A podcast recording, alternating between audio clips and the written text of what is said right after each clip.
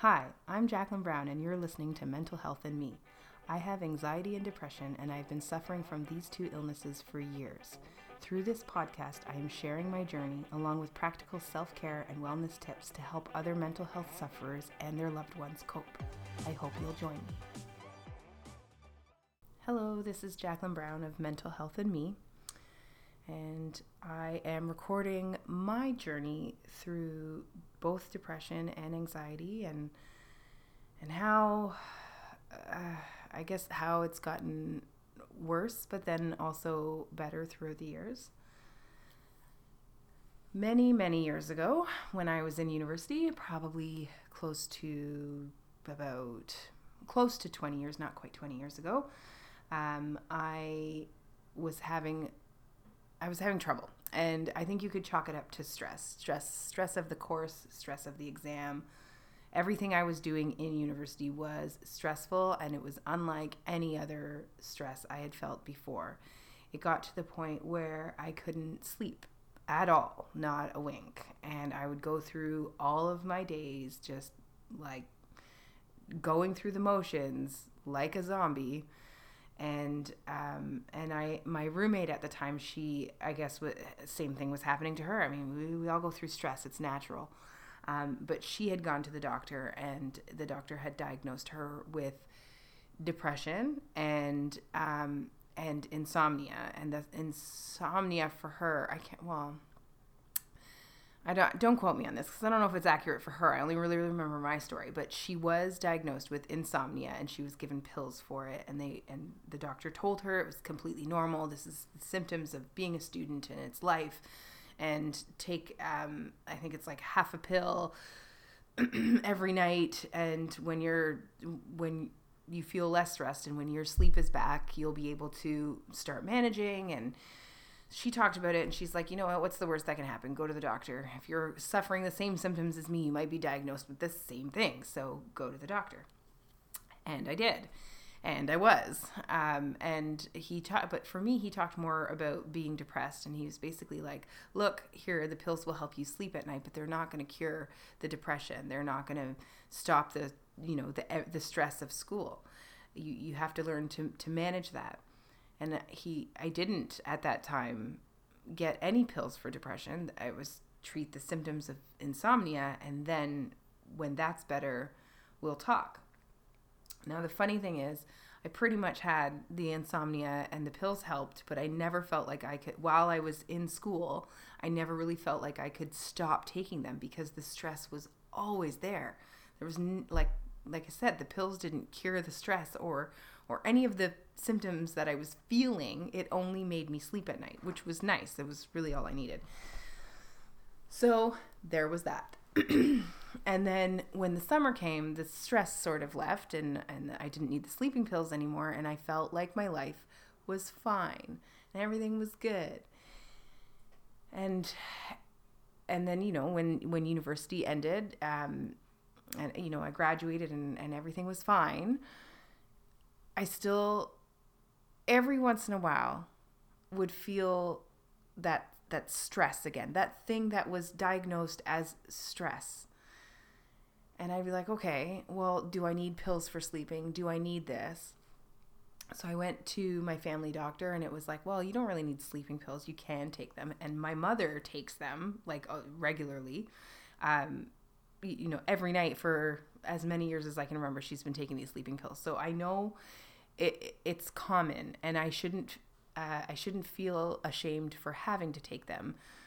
So I take them, but not not consistently. I take I take them until I find I can sleep and then I sleep. And so it's like it's like my my depression and my stress, they come in waves and with those waves also comes insomnia and I figured out cure the insomnia and I'll be fine. So fast forward a number of years, and um, and you know, I meet my husband, I get married, and I'm still going through waves, and um, and he, you know, when I am in, you know, what I now know is a low period.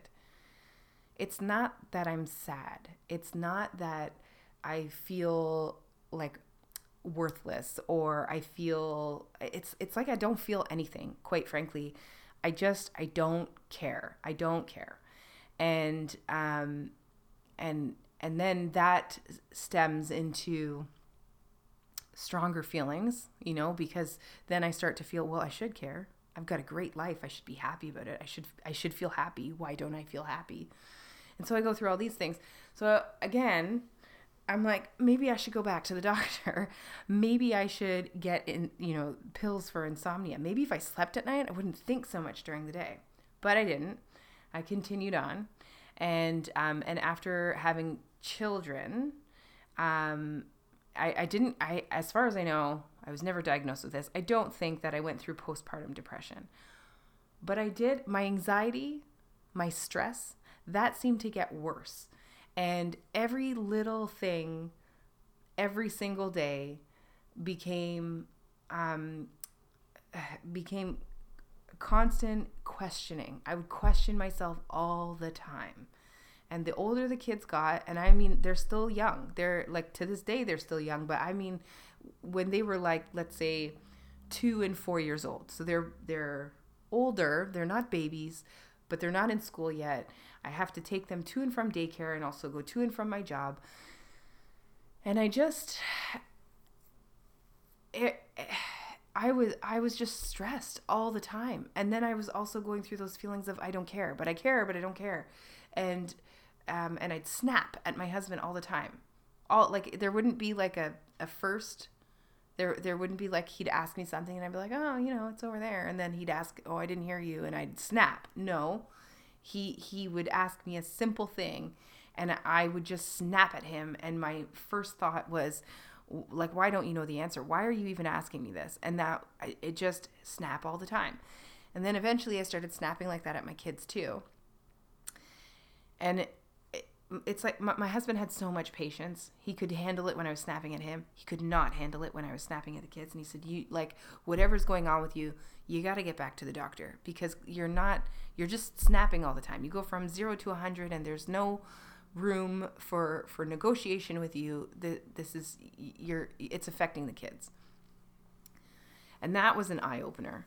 So um, and it and it was it, it, was so bad. I can give an example of um, of a time when um, I I didn't know what to make for dinner, and this is always a problem for me. But you know, my husband's at work, and I call him and I say, you know, I've got the kids, and I need to know what to cook for them. What do I do?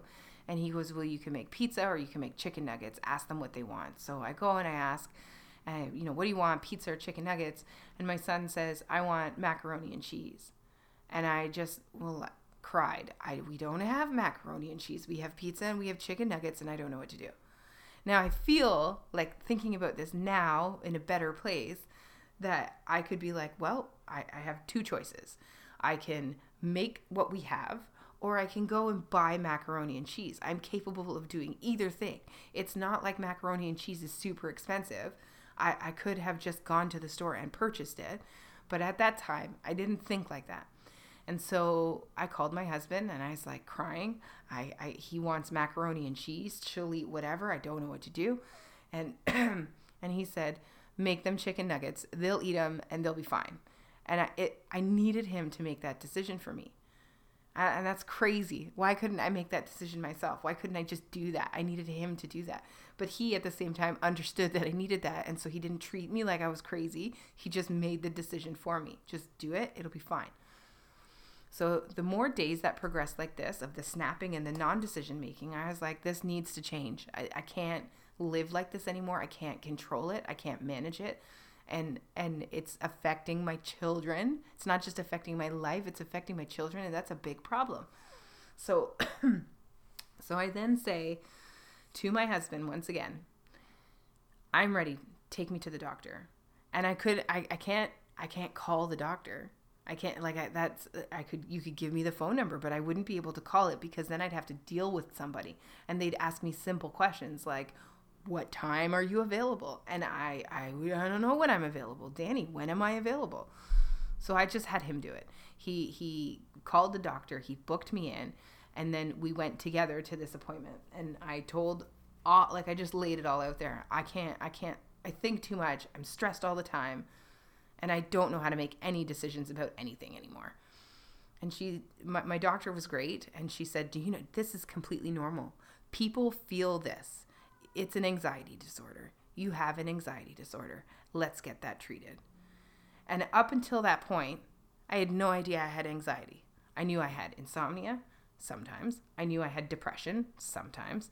And I like that and I knew that pills could fix it sometimes. And I had stress. I knew that I was stressed. That that I diagnosed everything myself as stress just because way back 20 years ago, I was told by a doctor that stress causes insomnia, and I just went with every single symptom I've ever had since then must be stress, and therefore I have ins- insomnia. So now I have an anxiety disorder. It's been labeled, and I and the more symptoms I see, the more I realize I've had this a long time, and I just didn't treat it. So she gave me pills. She first she gave me pills to treat the de uh, no she gave me pills to treat the anxiety and as I took those, I found myself more and more depressed. So I had to go back to the doctor and say, look, I, the anxiety, uh, sure, I'm not as stressed anymore. I'm not as anxious anymore. I'm still there. I don't feel cured or anything, but it's definitely reduced. But now I'm more depressed. This can't be good. She said, Yeah, that's a side effect of the pills. And so she gave me another set of pills for, to cure the depression. So now I'm on pills for anxiety and pills for depression. And the more and more nights I had like this, I it was reverting right back to the days of university when I didn't sleep at all and I was walking around like a zombie. The difference is I was getting sleep now, but it it just felt like an like I wasn't. I, it felt like I was just walking around, going through the motions, not understanding what was happening to me. And every morning, my husband would wake up and I I worked closer to home, if not from home, so I didn't have to travel as far for work. Where he travels far, so he would have to get up earlier to leave for work, and every morning he would get up and he would he would nudge me and say, you know, it's Tuesday morning, it's 6:30 a.m. I'm about to leave for work. You have to make lunches for the kids. You have to go into the office today. He would give me like four or five sentences and he would have to do this every single morning because he knew that I just didn't get it and I wouldn't get there on my own and I would fall back asleep and I would convince myself it was Saturday because every day felt like Saturday. I had no idea what day it was. I had no idea what my responsibilities were. And I, I was always in a fog. And that was just the mixture of medication. So back I go to the doctor and I was like, this is not working. I, I'm a zombie now. I don't like how I feel. I feel really nothing at all except, you know, tired all the time. So, you know, that was like a long journey of ups and downs with medication, and it really is. It's a playing game, it's your body type, it's what you're going through, it's what you need. Now, fast forward a little bit more, and um, I ended up pregnant again with my third child, and I didn't want to be on medication anymore. I decided that I like that I had been okay for quite some time, and I had been reducing the medicine, you know, over the course of you know the year or two that I had been taking it. And um and I felt like I was ready to just stop. I was like I can do this. Um, if it gets so bad then when I'm done you know when I have the baby and when I'm done nursing then I can start the medication again but for my baby I just I that was the decision I I made for myself I was quite proud, quite frankly, because I, I made a decision and I was at the point in my life when I could make decisions again. And I spoke to the doctor and she was supportive of it, but she also assured me that if I continued to take medication, it wouldn't do damage to the baby because the baby is only as good as the mom is. So you have to take care of yourself. That means mentally too. That was really important. And I said, okay, so if I slip back into a funk, I'll know that it's okay to take medication again. But right now, I'm good. Now, that is sort of my journey through all of those things. Um, as an update, I unfortunately, due to lots of different things that happened to me, including pneumonia and bad uh, treatments and misdiagnosis of other things, um, I did lose the baby. But I decided that I had still managed, even after that loss, I, I had managed to to cope and and I didn't need the medication. That was just something that I I'm like I'm to do this. I'm to I'm to keep going to see the doctor. I see the doctor regularly. We talk. Um, I have other outlets of, of how I can help and and how I help myself, and that is a lot about what Mental Health and Me is about. But it was my choice to to stop the medication and see how I could manage without it. But I also know that if I ever slip, I can go back and I'm not afraid to go back. If I need medication, I will go back to the medication. So that's the state that I'm at right now. That is the state that I've actually been at for a couple years, like medication free. It's fantastic. There are a number of things that I have to do to keep myself, you know, from slipping into the dark and I do uh, you know I still have my my downs but but I'm able to coach myself through them and it, it's it takes work and it takes practice. And I that's for me that is what this podcast is about. That is what my website is about. That is what my journey is about. And I just my goal here is to help as many people as possible get through it. Get to beat depression, to beat anxiety, to understand the symptoms because if you don't know, you'll just walk around thinking you have insomnia or stress. So that's that's it. That's that's it. And if you if you subscribe and um, and I hope you do, and if you come back and you visit my website, I will happily share as much as I can because because mental illness sucks, but we can beat this. We can beat it together. We are not alone. We need to remember that we're not alone. And we don't have to struggle alone. So break the stigma surrounding mental health and let's talk about it. Thanks for listening to Mental Health and Me. If you enjoyed this episode, please be sure to subscribe. And if you feel it can help someone, please share with them. We don't have to struggle alone. Break the stigma surrounding mental health. Let's talk about it.